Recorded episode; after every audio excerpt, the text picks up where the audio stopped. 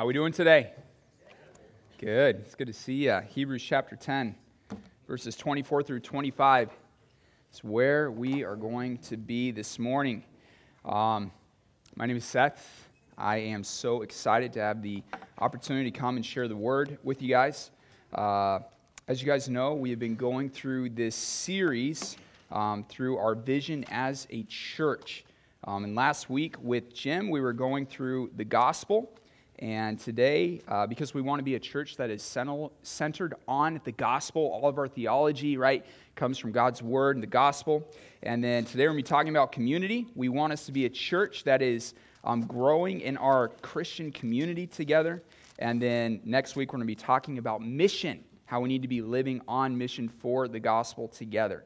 Um, and so today, uh, I want to spend a little bit of time and just remind us, while they're getting the PowerPoint up, um, of the gospel, okay? Uh, Jim talked about this a little bit last week, but the gospel changes everything. What you cannot come to understand the gospel and then stay the same. When you come to recognize who God is, that He is a holy God, completely separated from sinful humanity, and that because of our wicked deeds, we have separated ourselves from Him, the creator of the universe, whom all things are made for His glory. When you recognize how transcendent He is, how awesome He is, and how the wicked things I have done have left me eternally condemned before Him, it causes your soul to despair. But that's where the good news comes in because our Lord did not leave us in this state. And though He is just, though He is righteous, He condescended Himself, leaving heaven. He came to earth as a man. Imagine that. Almighty God taking on a frail human form and being born in a barn. He lived the perfect life that you and I could never live a life of sinless perfection. And then, in a complete act of utter humility, he gave his life and died a torturous death on the cross, undergoing the wrath of God, bearing your sins on the cross. He didn't die for any wrong thing that he had done. He died for the wicked and evil things that you and I had done, so that as we look to him in eyes of saving faith, we would be forgiven. We would receive his righteous life as he bears the punishment of our sins. You cannot come to understand that and live the same way. You cannot come to see our God and what He's done and be like, oh, that's nice. Cool. You can't. Once you come to understand the gospel, once you see who God is and what He's done, it changes everything. And that includes our involvement in Christian community. For the believer, the question, because of the gospel, is now that I understand who the Lord is, how do I live? How do I live as a result? So let me pray for us, and then we're going to jump into this morning's passage. Lord, you're such a great God. Lord, I, I am so entirely inadequate, Father, to, Lord, to, to even paint a small picture of who you are the great things that you've done, the great things that you're doing, Lord, your kingdom that is still to come. But God, I ask that this morning you would give us clarity of mind to wake up, to see why we're here, to see what it is that you've called us to. And Lord, that we would be obedient to pursue your great and good will in our lives. God, you are such an awesome God. Be glorified in our fellowship this morning. And it's in your name we pray. Amen. All right. Today we're going to be in Hebrews chapter 10, verses 24 through 25. I want to encourage you to turn to your Bibles uh, there at this time. I always encourage you guys to follow along in the Word, to draw in your Bibles, to make notes, underline, circle stuff, anything that helps you remember. Um, and we're all going to stand for the reading of Scripture. Standing is a way that we remember that this is God's Word. This stuff is powerful, and we need to be obedient to it. I'll also have the words on screen. This is what it says Hebrews chapter 10, verses 24 through 25 and let us consider how to stir up one another to love and good works, not neglecting to meet together, as is the habit of some, but encouraging one another, and all the more as you see the day drawing near. All right, this is the word of the Lord. You may all have a seat. All right, before we dive in and talk about the specifics of these next two verses, I want to give us a little bit of context. Now, the book of Hebrews was originally written as a letter. We call it an epistle, where God was and still is encouraging Christians today to hold fast to Christ because Jesus is greater than any angel, He is greater than any priest. And the covenant that He mediates is far greater than the old covenant that is passing away. And in fact, God takes the first 10 and a half chapters of the book of Hebrews to show that Jesus is superior to angels, to the old covenant, to Moses, to everything. And then in chapter 10, verses 19 through 23, he shows how the gospel, how understanding these truths about Jesus actually changes the way that we live. Because again, when you recognize who Jesus is, Almighty God, and what He has done, your life becomes all about His glory. Seeing Jesus glorified in your life and in the lives around you becomes everything to you. And this is what, this is what verses 24 through 25 are calling us to do. And so, the main point I want to drive home as we go through the message this morning is this we need to consider how to stir each other up to love and good works for the glory of God. And we're going to see this specifically in four different ways. Number one, by actually considering it. Number two, by meeting together. Number three, by encouraging each other. And number four, by recognizing that the day is drawing near. So let's talk about the first point actually considering it. Okay? Considering how to stir one another up to love and good works begins with actually considering it. Surprise, surprise. I think this is the most obvious and I think the most easily overlooked point in the entire text. But from the very start, we are called to consider, that is, to fix our minds upon the believers around us. Okay, take a look at the people around you. These are the people you need to be thinking about, all right? If you are anything like me, you are a pro at thinking about yourself. You're a professional at thinking about what are my needs? What are my desires? What do I want to excel in? What does Seth Remmert want to do? And yet, here from the very start, we are called to consider others. Because Christ is my life, I can't just think about myself anymore. Your life isn't about you. It is about the glory of God. And having God at the center of your life means it changes the way I view life. Now I start to think, how can I better help others love Him and live for Him? Living for Christ through the work of the Spirit will supernaturally cause me to focus on others, to consider how can I stir up my brothers and sisters to better love others and to live for the Lord. In fact, Christian fellowship is the natural byproduct of gospel centered living. So when you find that a church is struggling with community, it more likely stems from a poor spiritual apprehension of the gospel than a poor understanding of Christian fellowship. And I know at this point it's easy for us to think of other churches and be like, man, you're right. They're not preaching the gospel, and that's why they're struggling with community. But how many of us this past week have thought, man, how can I encourage this brother or this sister in their walk with the Lord this week? How can I build them up in the Lord? Or how many of us are wondering, man, I wonder where this brother is at. Like he seems to be struggling. Like I need to meet up with him and help encourage him, help ground him in the Word and in Christ better because I want to see him thriving.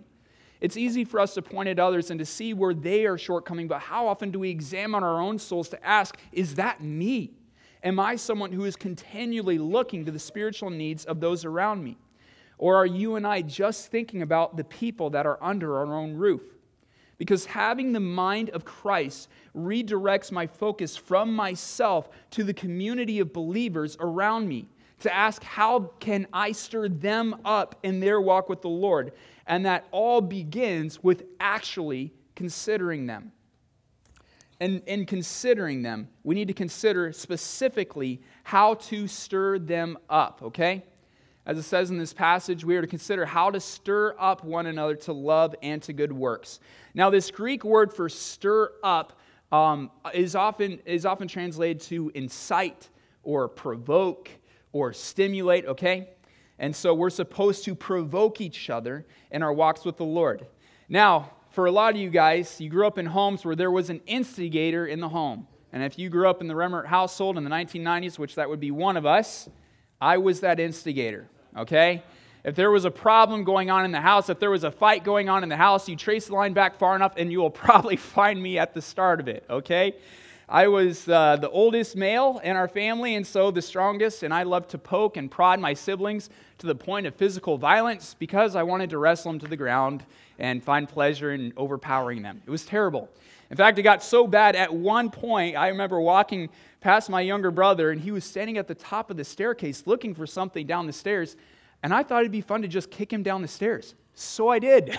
he hit his head on the railing on the way down. It, I mean, it was terrible. And the, and the craziest thing of it all is my brother and I were actually really good friends. And so I got to the bottom. I told him, please don't cry, please don't cry, I'll get in trouble. And so he didn't. He choked back the tears. So I wouldn't get in trouble for kicking him down the stairs. It's terrible, okay? My instigating was not honoring to the Lord because I was provoking my siblings to violence. However, as a believer, you are called to provoke your brothers and sisters in Christ, but not to physical combat. We are to provoke each other to love and good works. You see, God is love. Whoever lives in love lives in God and God in him. And this should characterize the life of the believer. Because the love of God fills up our hearts, this should overflow onto those around us. And so I want you to think Am I someone whose life is characterized by love? By kindness, by patience, um, by continually considering those around me.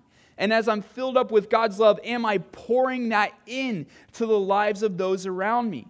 Because the nice thing about love is that it's, it's contagious, right? When you're around someone who's really loving, who's full of the Holy Spirit, and they're caring about you and pouring into you, it actually fills you up to better pour into others. I met up with a brother just a couple weeks back who he, he was a very loving guy, full of the Holy Spirit. He encouraged me to a tremendous point that I found when I went home. Like, I was the best version of dad and husband that I've been in a long time, right? because I was, I was full, because He'd poured into me, I was overflowing in my love and my compassion for my family. And as believers, this is what we are called to do to consider how we can stir each other up to love and to good works. And the more you grow in your love for God, and the more you pour that into others as well, the more you desire to serve the Lord and to serve them because you care about them, right? People, most of the time, don't have to pay parents to love their kids or to serve their kids, right? Because you care about them, you serve them. You prioritize their needs above your own. And it's meant to work that same way in, our, in our walks with each other. Because we love each other, we're looking to serve each other and to build each other up. The love of God guides your hands into good works, which according to Ephesians 2:10 were prepared in advance that we should walk in them. God has actually ordained these good works in our lives for us to engage in. And this is so good. Amen? It, it, it's so good. Like when we actually live a life where I'm thinking about other people, I'm not just focused on myself and how do I get the next AR 15 and what, like, when is Husker football going to finally be restored to glory days again? And I'm just focused up on myself and all my little hobbies, but instead, I'm starting to think about my brothers and sisters around me. How can I help encourage him in his walk with the Lord? Man, I see that he's struggling uh, with, with taking care of this around his house. How can I come and help remedy that problem, right? Like, as, as I begin to engage in this sort of mindset, it blesses my soul and it blesses the soul of those around me.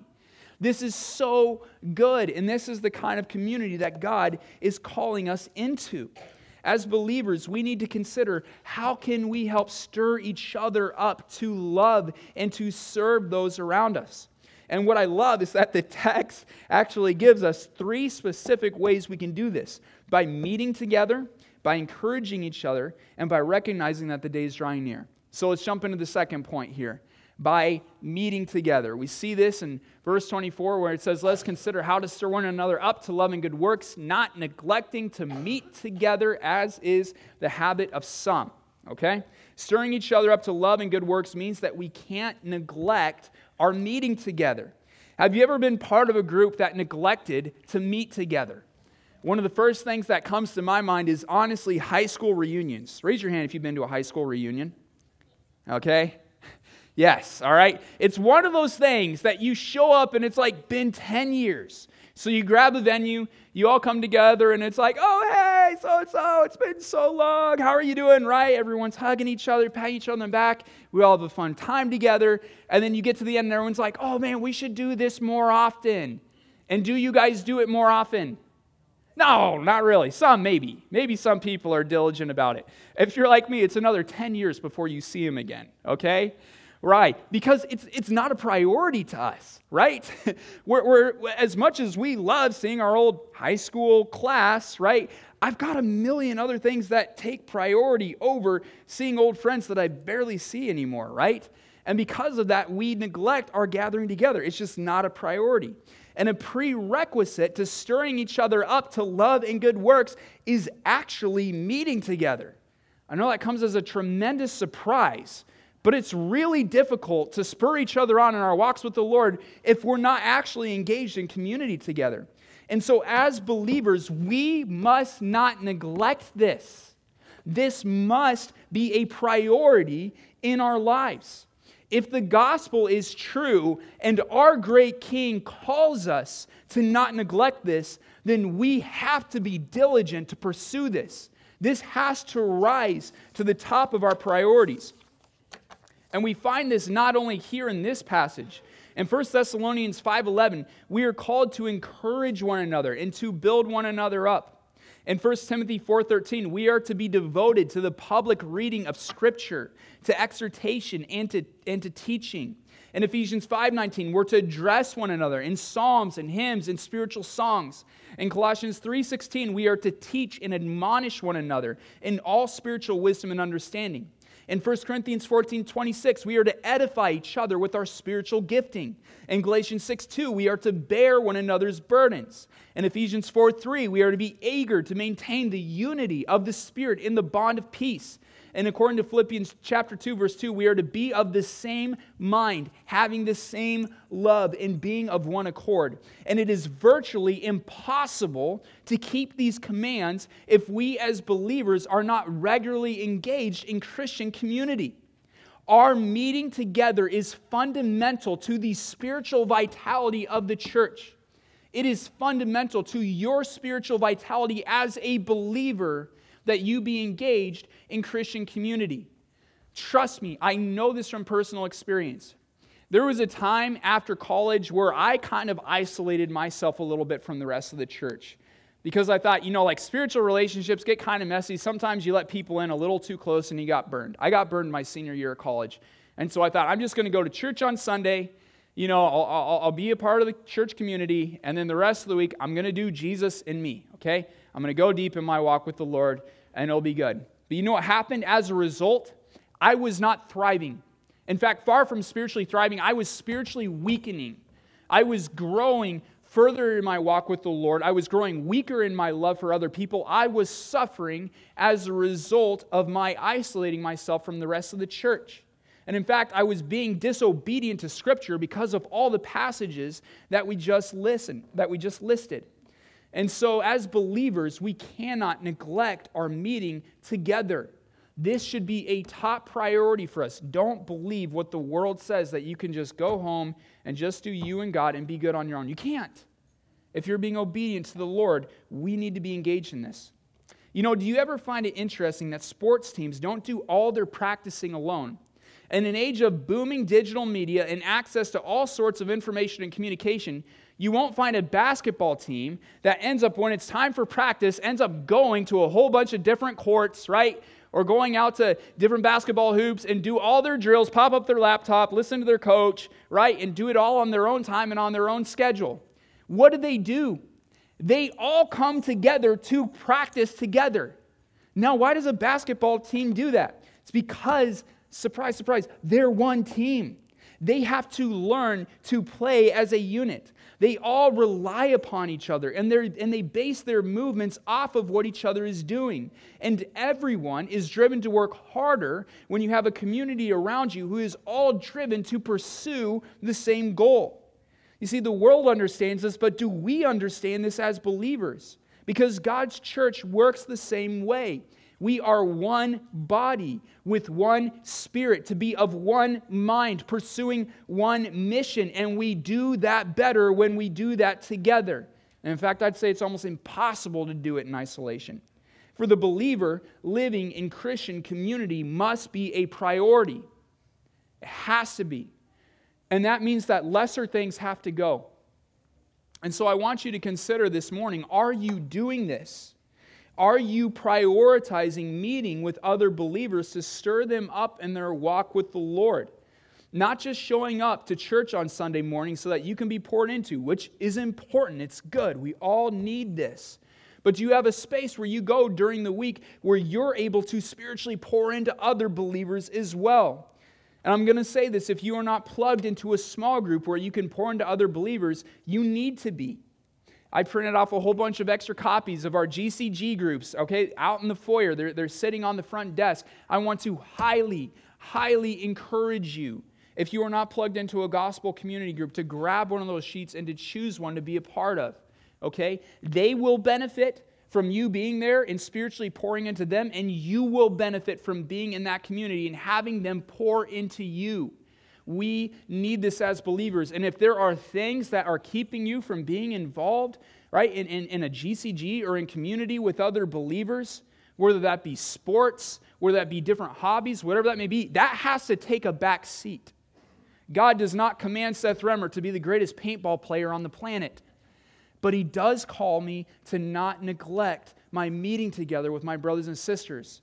This is something that we must prioritize for God's sake in his word and also for our own thriving. Apparently, during their time, there were some that were in the habit of neglecting their gathering together. Brothers and sisters, we must not be like them. And so we need to not neglect our meeting together. Third point, we need to be encouraging one another, not neglecting to meet together, as is the habit of some, but encouraging one another. Stirring each other up to love and good works means that we need to be active and encouraging one another. Okay, the word, the Greek word for encourage here is parakaleo. Everyone say parakaleo. Yow. It means to console, to strengthen, to comfort. Believers are commanded by God to encourage one another, okay? This is a good command, amen? Like God's going to fashion this community, and of all the commands He could give us, right? It's, it's, it's not chase each other around in the parking lot and whip each other with pool noodles, right? As fun as that is in youth group, right? He calls us to encourage one another, to console one another, to comfort each other, to build each other up. These are good commands. Stirring each other up to love and good works will always involve encouraging one another. Just like the author of Hebrews is encouraging these Jewish Christians who are being persecuted in this time to hold fast to Christ and to recognize the greatness of this covenant that they're called into. Likewise, we as believers need to be involved in encouraging one another. Okay? I, on, every season in my life, I've always had, by God's grace, people who have been encouraging me in my walk with the Lord. When I think back to my freshman year of college, I think of these two guys, okay? Uh, my buddy Nathan Caldwell and Dorn Snook. These guys were upperclassmen when I came in as a freshman. And when they met me on campus, they actually ended up inviting me to come and to be part of an upperclassman Bible study. It was almost all juniors and seniors. And so I got plugged into this group, and you want to talk about being encouraged. You want to talk about being sharpened. Seeing these guys who are three years older than me, who are so passionate about their walk with the Lord and who were pouring into me, just made me burn with, with passion to live for God. In fact, I remember my freshman year shaving all the hair off my head to commemorate dedicating my, my life to the Lord, rededicating my life to the Lord. And I don't look good with a bald head, okay? It was literally like that kind of community was stirring me up to follow Jesus. And so, who are those people in your life? Who are the people in your community that, man, they fuel you to live for the Lord? And, and how are you being that person to someone else? Is there someone in your life who can come and point to you and be like, that is someone who spurs me on in my walk with Christ? There's someone who, after I spend time with them, I want to follow the Lord more passionately. This is the kind of community that God is calling us to be. We need to be a people who actively think, how can I encourage my brothers and sisters around me to live more passionately for the Lord? Because this sort of community is beautiful. If you flip to 1 John chapter 1, verses 3 through 4, we read this. That which we have seen and heard, we proclaim, okay? The gospel, their, their, their time with Jesus, right? His words. We proclaim also to you. Why? So that you too may have fellowship with us. And indeed, our fellowship is with the Father and with his Son, Jesus Christ. And we are writing these things so that our joy may be complete. Because of Christ, we have believed the gospel proclaimed to us, and now we have fellowship with Almighty God through his Spirit. That's powerful. And beyond that, because our God Himself is a community, He's a Trinity, and His Spirit lives through His body, we are actually able to experience a certain degree of fellowship with God when we engage in spirit filled fellowship together.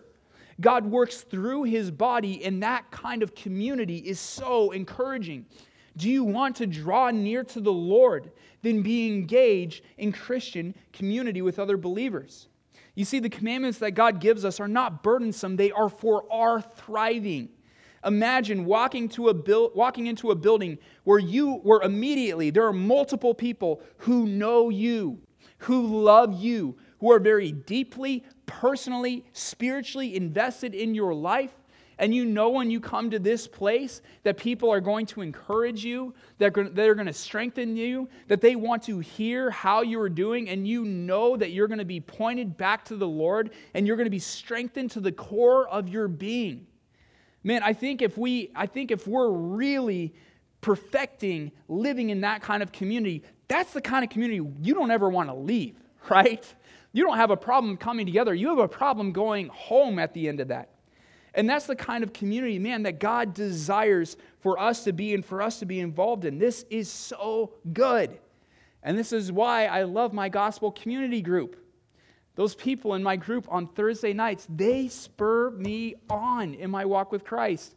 They love on me hardcore, and I look forward to Thursday nights. And I don't want that to be just for me in our little group on Thursday nights. We want that for all of you because that's when we thrive as a church, when we are loving and encouraging each other as we are regularly engaged in that kind of community together. You see, this isn't just Fremont Free's vision, this is God's vision, and it's worth fighting for. So I want you to ask yourself who are the believers that God has brought into your life who you can actively encourage in their walk with the Lord? Who are believers that you that you'll run into, okay? At least once or twice a week that you can encourage in their walk with Christ. I want you to look for opportunities to encourage them, to build them up in the Lord because we all need this. You need other people to do this in your life, and they need you to do it in theirs. And so, to the final point, recognizing that the day is drawing near. Stirring each other up to love and good works entails recognizing that the day is drawing near.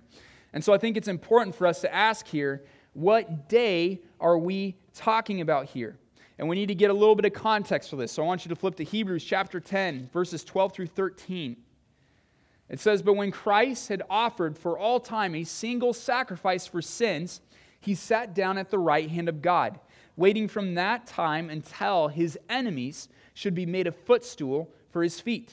And I also want us to flip back a little further to chapter 9, verses 27 through 28. And just as it is appointed for man to die once, and after that comes judgment, so Christ, having been offered once to bear the sins of many, will appear a second time, not to deal with sin, but to save those who are eagerly waiting for him. Okay? this day that is drawing near that we need to be remembering is the day when Jesus' enemies are going to be made a footstool for his feet. He's going to have victory over them. It is the day when Christ is going to return a second time to save those who are eagerly awaiting for him. Biblically, this is often referred to as the day of the Lord, the day when Jesus returns for his people, destroys the wicked, and establishes his kingdom forever. This is going to be a good day. Amen? This is the kind of day that we need to live always, to, to have always in our minds. Because when you recognize that the day of the Lord is coming, it causes you to live with a different kind of focus. I mean, I want you guys to think if you knew, and no one knows because no one knows the day nor the hour, right? Not, not even the Son of God, right? Um, only the Father. But if we somehow knew that Jesus was coming back in six months, how would that change the way you live today? How would recognizing that Jesus' return being six months off, how is that going to alter the way you live right now? Because I don't know about you guys, for me, I'm going to get really aggressive about killing my sin. I mean, really aggressive. I'm going to get really aggressive about making sure everyone in my family, right, an extended family, I want to make sure they know the gospel, that they understand it, and I'm going to be pushing them to believe in the Lord while there is still time, right? I'm going to be going out and sharing the gospel, right, with the non believers around me because I want them to know Christ because that clock is ticking. And in six months, He's coming. And I want them to be ready for that. You see, as believers, we are always called to live with the end in mind. We are called to do this all the more as you see the day drawing near. We are in that final age between Jesus' first coming and his second coming, right? This is it. And once he comes back, he's establishing his kingdom, all right? We need to be ready for this. We need to live with this in mind. Our God, our Lord Jesus, is not just another earthly king, He is not some temporary president.